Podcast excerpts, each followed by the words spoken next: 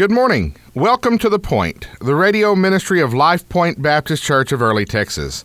Life Point meets for Sunday school at 10 a.m., morning worship at 11 a.m., and we meet at the Early Chamber of Commerce Small Business Incubator Facility, which is located at 104 East Industrial Drive in Early. That's just off of Highway 377, next to Pate's Hardware, back behind where they're building those new townhomes there on Early Boulevard. We'd love to meet with you this morning and uh, get to fellowship with you and worship with you, but if today's not the day we get to meet in person, maybe sometime in the future. I would like to take this opportunity to wish you a Merry Christmas and hope that you're having a beautiful holiday weekend. And I hope you're getting to enjoy time with your friends and loved ones. And I hope that you are able to enjoy the peace of Christ, the peace that Christ promised us and that He brings us, and that peace that surpasses all understanding. I hope you're able to enjoy that this holiday weekend. If you will, turn with me to Isaiah chapter 9. Isaiah chapter 9, we're going to be reading verses 2 through 7. Isaiah chapter 9, verses 2 through 7. Today I'd like to talk to you about Christmas light and the light that we can look forward to as a result of what Christ did for us and what God has done for us. So in Isaiah chapter 9, verse 2, the Bible says, The people that walked in darkness have seen a great light. They that dwell in the land of the shadow of death, upon them hath the light shined. Thou hast multiplied the nation, and not increased the joy. They joy before thee according to the joy in harvest, and as men rejoice when they divide the spoil. For thou hast broken the yoke of his burden, and the staff of his shoulder, the rod of his oppressor, as in the day of Midian. For every battle of the warrior is with confused noise, and garments rolled in blood. But this shall be with burning, and fuel of fire. For unto us a child is born, Unto us a son is given, and the government shall be upon his shoulder, and his name shall be called Wonderful, Counselor, the Mighty God, the Everlasting Father, the Prince of Peace. Of the increase of his government and peace there shall be no end, upon the throne of David, and upon his kingdom, to order it and to establish it with judgment and with justice from henceforth even forever. The zeal of the Lord of hosts will perform this. Today, I would like to talk to you about Christmas light. And when we talk about light, of course, we're talking about the light of the world, and that's our Lord and Savior Jesus Christ. Isaiah chapter 9, verses 6 through 7 are some of the most quoted Christmas verses in the Bible. These verses say, For unto us a child is born, unto us a son is given, and the government shall be upon his shoulder. And his name shall be called Wonderful, Counselor, the Mighty God, the Everlasting Father, the Prince of Peace.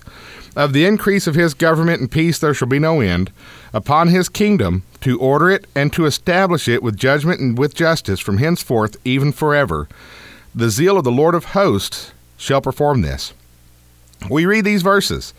And in reading these verses here, verses 6 and 7 in Isaiah chapter 9, we get a sense of hope. The hope, hope in Christ, and hope in his eternal kingdom.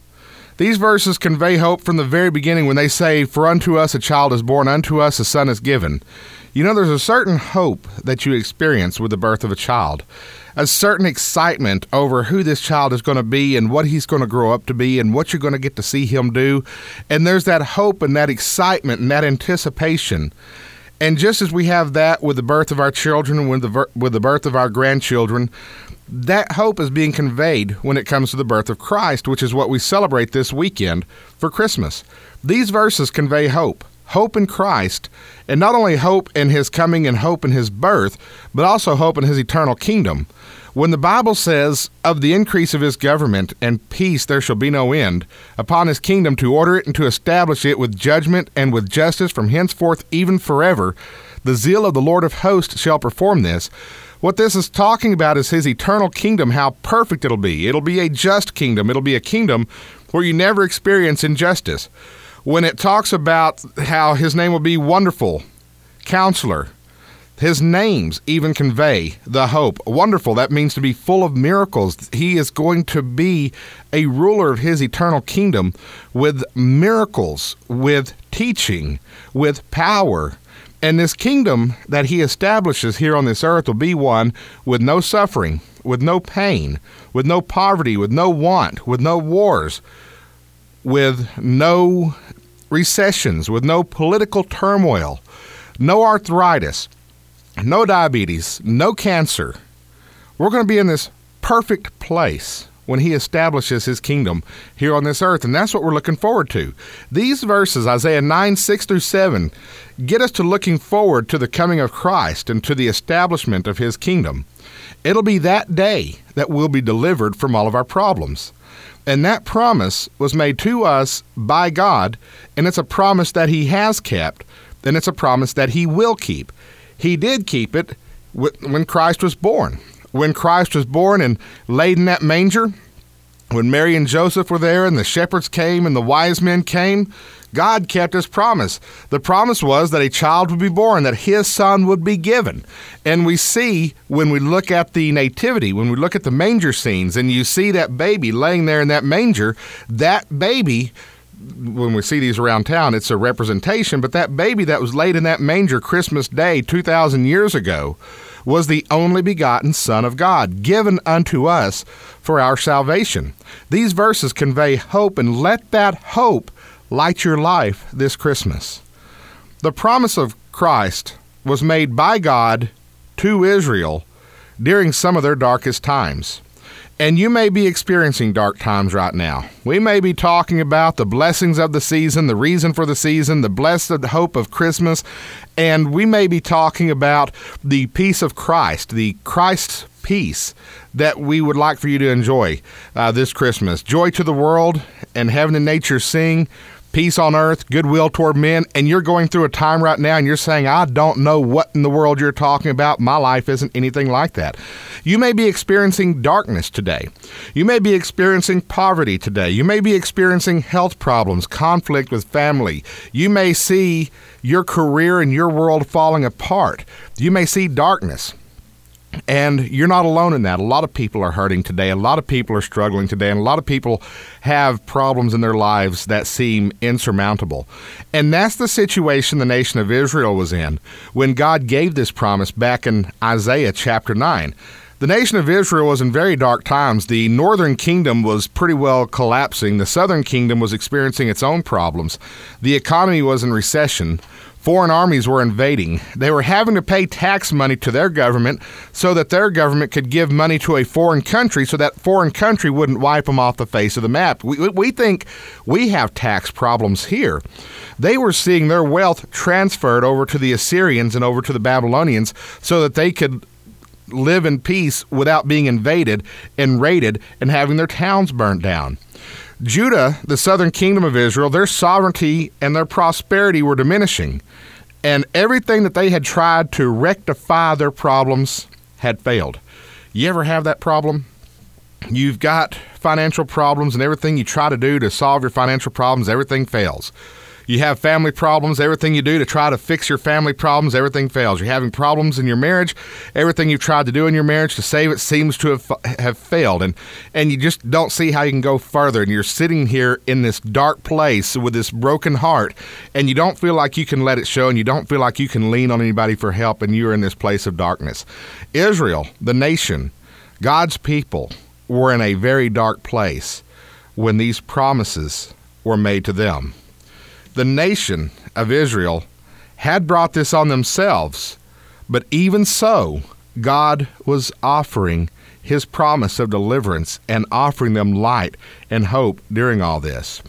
In Isaiah chapter 9, verses 2 through 7, the Lord acknowledges the darkness that engulfed the nation, but then he promised to rescue them from that. And in this, we see three things. We see that darkness is default it's what happens when man is outside of God's presence. It's what happens when man is left to his own demise. It's what happens when man takes control of his own destiny. Darkness is the default. We also see the degradation of darkness. When you live a lifestyle of sin, there are very negative consequences to that. And that's a law of nature. You, you just haven't been unlucky. There are causes and effects to what go on in life. But then we see that God shines his light into that darkness and delivers and rescues and heals. So that's what we want to talk about this morning. First of all, that darkness is default. We look in verse 2 here in Isaiah chapter 9, and it says, The people that walked in darkness have seen a great light. They that dwell in the land of the shadow of death, upon them hath the light shined. The Bible doesn't say the people wandered into the darkness. The Bible says that they walked in darkness and that they dwelt in darkness. You see, they didn't walk from the light into the darkness, they were already in the darkness. That's where they started out. And Scripture teaches that we all begin in darkness. Romans chapter 3, verses 10 and 11 say, As it is written, There is none righteous, no, not one. There is none that understandeth. There is none that seeketh after God. And Romans 3:23 says, "For all have sinned and come short of the glory of God." You see, in our in our natural state, apart from God, we're sinners. And we don't have this inner nature that tells us to seek righteousness, that tells us to seek God. Our inner nature tells us to stay in sin and to stay in darkness. It's called the sin nature. That's human nature. It is to sin, it is to live apart from God. And Scripture teaches that we all begin there, that we all begin in darkness. Man, by nature, is a sinner and in rebellion against God. It's his default mode. Man's default is darkness. And therefore, it should come as no surprise that the people of Israel found themselves in darkness in Isaiah chapter 9. It's because it's the default position. It's where man goes when he is outside of God's promise. The people in Isaiah chapter 9 had not been taught God's word by their parents. They had not grown up in the godly traditions. They had instead grown up in idolatry and the worship of idols and sinful behavior, and therefore they stayed in the darkness. Listen, the decisions that we make today affect the next generation to follow because they see the example that we follow. And they may follow that example, they may go another direction.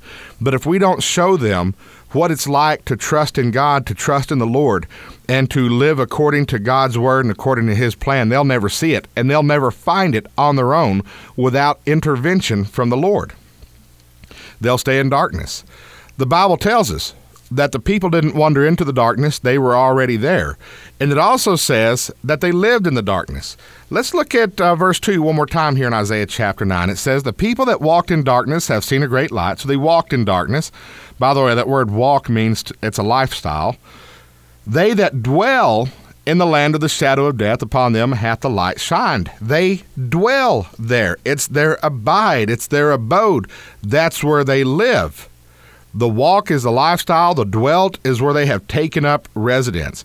The people in Isaiah chapter 9 that are being addressed, they lived a lifestyle of sin. They lived a lifestyle of darkness. And that brought with it the consequences, the consequences being death.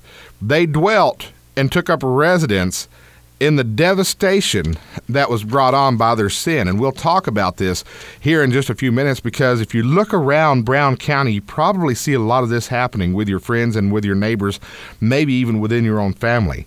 Uh, there are a lot of people within listening range of this radio station that are walking in darkness and dwelling in the land of the shadow of death. This is what man does outside the presence of God. Where unbelief abounds, sin reigns. And where sin reigns, evil grows. And where evil grows, death and destruction follow. A man that I had the pleasure of meeting here about 12 years ago, a man by the name of Neil Morley, served in the United States Marine Corps. During World War II, he served in the Pacific Theater. And in the Marine Corps, he had the opportunity to join a group called the Marine Raiders. Now, if you don't know what the Marine Raiders were, they were kind of a Marine Corps within the Marine Corps. They were some of the elite fighters that the Marines had. And what the Marines would do is they would drop these Marine Raiders at one end of an island. And these islands were usually about 20 to 30 miles across in diameter from one shore to the other. And these Marine Raiders would run across that island to where the Japanese held an encampment, and they would kill as many Japanese soldiers as they could, then run back across the island, hoping to get back before the ship left them. If the ship encountered any Japanese vessels, the ship would have to leave because the last thing we wanted to do would be to lose an entire naval vessel over 20 Marines. And so these guys put their lives on the line in some of the worst scenarios and some of the worst ways possible. And Brother Neil Morley was a Marine Raider. And somehow, miraculously, he not only survived World War II, because he fought at Guadalcanal. He was in the Solomon Islands. He was at Midway. He was at Iwo Jima. He was um, at Okinawa, and he was preparing for the invasion of the mainland before we dropped the bombs that ended the war in the Pacific Theater. I mean, he saw some pretty serious action. But what he saw that moved him most was not the combat that he experienced during World War II, but it was the conditions that the people lived in, the oppression that those who lived in the islands who were conquered by the Japanese Empire, uh, the, the conditions they lived under, the conditions that his fellow soldiers underwent when they were captured by the Japanese, and he was moved by how cruel people could be. And he's not alone in that. Uh, there were a number of soldiers who fought in World War One, uh, excuse me, World War Two, both in the European theater and in the Pacific theater, that saw how cruel life would be outside the presence of God. And so after the war was over, they became missionaries and they wound up going back to the lands where they fought to try to win those people to the Lord. You see, look at what happened in World War II and you read about the cruelties that the Empire of Japan was capable of. You read about the cruelties that the Nazi Party in Germany was guilty of. And you say, how in the world could somebody be so cruel? That cruelty comes when you are outside the presence of God. Things took place in World War II that I cannot mention in the presence of women and children. The atrocities were so evil that our fighting men were moved to take the light of the gospel into those places following the war. The darkness was the default, but the light of the gospel overcame the darkness. John 1 5 says, And the light shineth in darkness, and the darkness comprehended it not. It was into that darkness that the light shined. God in Isaiah 9 2 looked at his people in darkness and he had compassion. And so he shined his light into that darkness. He sent his only begotten Son, Jesus Christ. The darkness is where man goes by default when he is outside the presence of God and when nobody intervenes on behalf of God. Secondly, the darkness is a degrading place to be. Verse 2 says, The people that walked in darkness have seen a great light. They that dwell in the land of the shadow of death, upon them hath the light shined. Notice that. Those that walked in darkness and those that dwelt in the land of the shadow of death. You know, sin brings death. Scripture teaches this. Romans chapter 5 verse 12 says, "Wherefore as by one man sin entered into the world, and death by sin, and so death passed upon all men, for that all have sinned." And then Romans 6:23 says, "For the wages of sin is death, but the gift of God is eternal life through Jesus Christ our Lord." To live in the land of the shadow of death is to live where the effects of sin are taking place. The effects of sin are taking hold. So the people in Isaiah chapter 9, verse 2, were seeing the devastating effects of sin. They were seeing the death that comes by sin taking hold. They were living in the land of the shadow of death. It's coming over, it's coming in like a dark storm cloud that is casting over the sun and bringing the darkness with it. The people in Isaiah 9 2 were seeing the devastating effects of sin. They were slowly being conquered. Their economy was tanking. They would soon be carried away into captivity in Babylon. But even as all of this was coming down, God still loved them. God shined his light on them, and God promised redemption and restoration. You see, sin will degrade you, and sin will kill you. It will destroy your life. It will break relationships. It will result in financial ruin. It will bring health problems. And the worst part is, sin will blind you to its effects. A good illustration is drug use. Not that all sin is tied to drug use, but if you want to see what sin will do to your life, drug use is a pretty good illustration. Because the first time you try it, it seems rather pleasurable, even fun, there's a certain euphoria that comes along with that, and you think that that was a good time, you want to do that again. Well, as you do that more and more, you become addicted. You get to where you can't get out of it. And while that's going on, your finances are drying up, your family is leaving you, you're losing everything that is near and dear to you, and your health is suffering some very serious effects as well. But when you're on drugs, you don't see it. When you are in the destruction of addiction, you don't see the full effect for everybody around you sees it, but you don't see it. You don't see the full effect that that addiction is taking on you. You don't see everything that it's costing you because if you did, you would stop. There gets to a point where the pain threshold outweighs the euphoria that goes along with it, and by then you realize you're addicted, and then you have to decide whether or not you want to fight that battle or not. And that's the difference between a recovering drug addict and one who has passed on. But if you if you look at the cycle of drug abuse and how you go down into that darkness, that's a really good illustration of what sin does. Not all sin is drug abuse, but it all carries with it these same consequences. Just as God used the captivity to lead Israel to repentance, he will work through the consequences of sin to lead you to repentance. He will also chastise you and correct you along the way. But the sooner you repent, the better and the easier that it's going to be on you. Sin degrades. Even when you're still in the darkness, God loves you. Even when you're still in the darkness, God paid for your redemption. Even when you're still in rebellion against God, He wants to bring you back into His presence. That's His love for you. And that's the light that He shines in the darkness. Let's look at verse 2 again. The people that walked in darkness have seen a great light. They that dwell in the land of the shadow of death, upon them hath the light shined. Notice that the people are still in darkness. They're walking in darkness, they're dwelling in the land of the shadow of death. At that moment, they see the light. At that moment, the light shines upon them. They didn't step out of the darkness into the light, rather, the light came to them in the darkness. They didn't leave the darkness to the light, the light overtook the darkness and shined upon them. Romans chapter 5 verse 8 tells us that God commendeth his love toward us in that while we were yet sinners Christ died for us. God made the first move when he promised a savior here in Isaiah chapter 9 when he says unto us a child is born unto us a son is given. God made the first move when he promised this deliverance when he promised this salvation. In Isaiah 7:14 when he says behold a virgin shall conceive and bring forth a son, and thou shalt call his name Emmanuel, which being interpreted is God with us. God made the first move. He made the promise.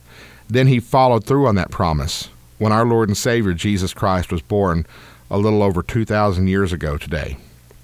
He completed that salvation by sending his only begotten Son into the world and then sending his only begotten Son to the cross, where he took the judgment for sin on our behalf. He paid the price for our sin. He settled our sin debt, gave his life, rose from the grave, conquered death. And then God will bring our salvation full circle when Christ returns and establishes his kingdom on this earth. The shining of the light into darkness is what we celebrate on Christmas we're not just celebrating the birth of a child, the birth of a son, we're celebrating who that son, who that child was. And that's our Lord and Savior Jesus Christ, the light of the world, who brought salvation and brought hope and will come again to bring deliverance. Verse 6 says, For unto us a child is born, unto us a son is given, and the government shall be upon his shoulder, and his name shall be called Wonderful, Counselor, the Mighty God, the Everlasting Father the Prince of Peace. Unto us a child is born, the child, Jesus, born to the nation of Israel, just as God foretold to Abraham. He said, In thee shall all the nations of the world be blessed, in thy seed shall all the nations of the world be blessed, shall all the families of the earth be blessed. What God promised Abraham was that the Savior, the Messiah, would come through his descendants, and Abraham's descendants were the nation of Israel. God followed through on that promise. Unto us a child is born. There is hope and there is uh, there is joy at the birth of a child. This child, Jesus, the seed promised to Abraham that would bless the nations of the earth.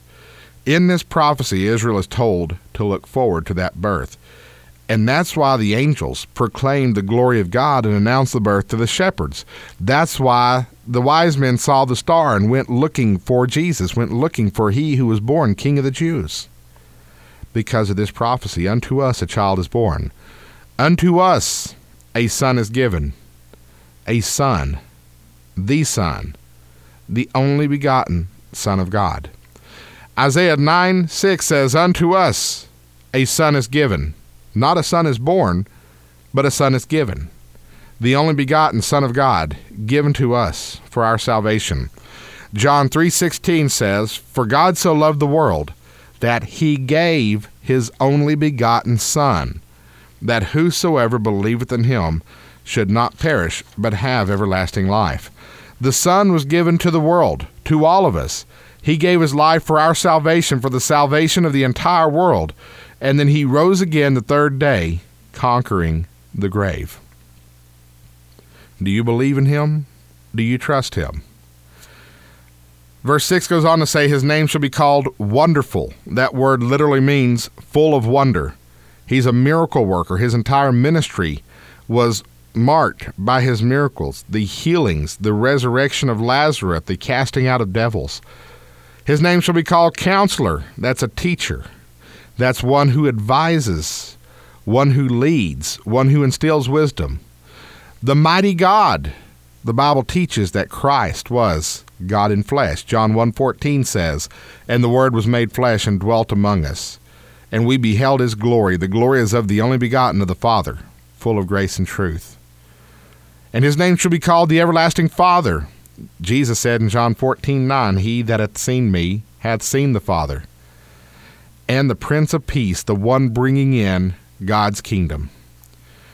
You see, we have this hope because the Lord God sent his only begotten Son into the world to save us from our sins. And he'll have the final victory when he establishes his kingdom here on earth. John 1 5 says, The light shineth in darkness, and the darkness comprehended it not. Darkness cannot overtake light, darkness cannot drive light out. Darkness scatters once there is light. Likewise, Christ is infinitely more powerful than the darkness of this world. He will be victorious and he will establish his kingdom, and he will save you from your sins if you repent and believe. Trust him. This is quite a profound passage. Isaiah chapter 9, verse 2 The people that walked in darkness have seen a great light. They that dwell in the land of the shadow of death, upon them hath the light shined. If you are in darkness this morning, whether that darkness is self inflicted or not, I understand that problems come about that you didn't create that are not your fault. And there are problems and health care issues that we have that have nothing to do with the actions that we took. There's a story in the Bible of a man who was blind from his birth, and the disciples asked Jesus if he was blind because he sinned or if he was blind because his parents sinned, and Jesus said neither, but that God could be glorified. Sometimes problems just arise. Sometimes you find yourself in darkness. And if you're in darkness today, turn to the light if you are stuck in the consequences of your sin and you're stuck in a sinful lifestyle and you want to get out of there, turn from that sin, trust Jesus Christ to save you, trust Him to cleanse you, and place your faith in Him. And the Bible teaches that He will come in and create in you a new creature. He will make you a new person, He will redeem you and give you the hope that we talk about around Christmas. And if you do know Jesus Christ as your Savior, look forward to His kingdom look forward to the blessings that he has for you down the road. Look forward to eternity in his presence. The Bible actually teaches that your level of faith can be measured by how much you look forward to his arrival. We have a lot of hope, a confident expectation, a brilliant, optimistic look at the future because we know that God is in it and that he will rescue us. Be looking forward to that. Life Point Baptist Church meets for Sunday school at 10 a.m morning worship at 11 a.m., and we meet inside the Early Chamber of Commerce Small Business Incubator Facility, which is located at 104 East Industrial Drive. That's just off of Highway 377, next to Pate's Hardware, back behind where they're building those new townhomes. We'd love to meet with you this morning, but if we don't get to see you this morning, be sure and have a Merry Christmas and enjoy the hope that Christ brings, and look to Him for all your needs.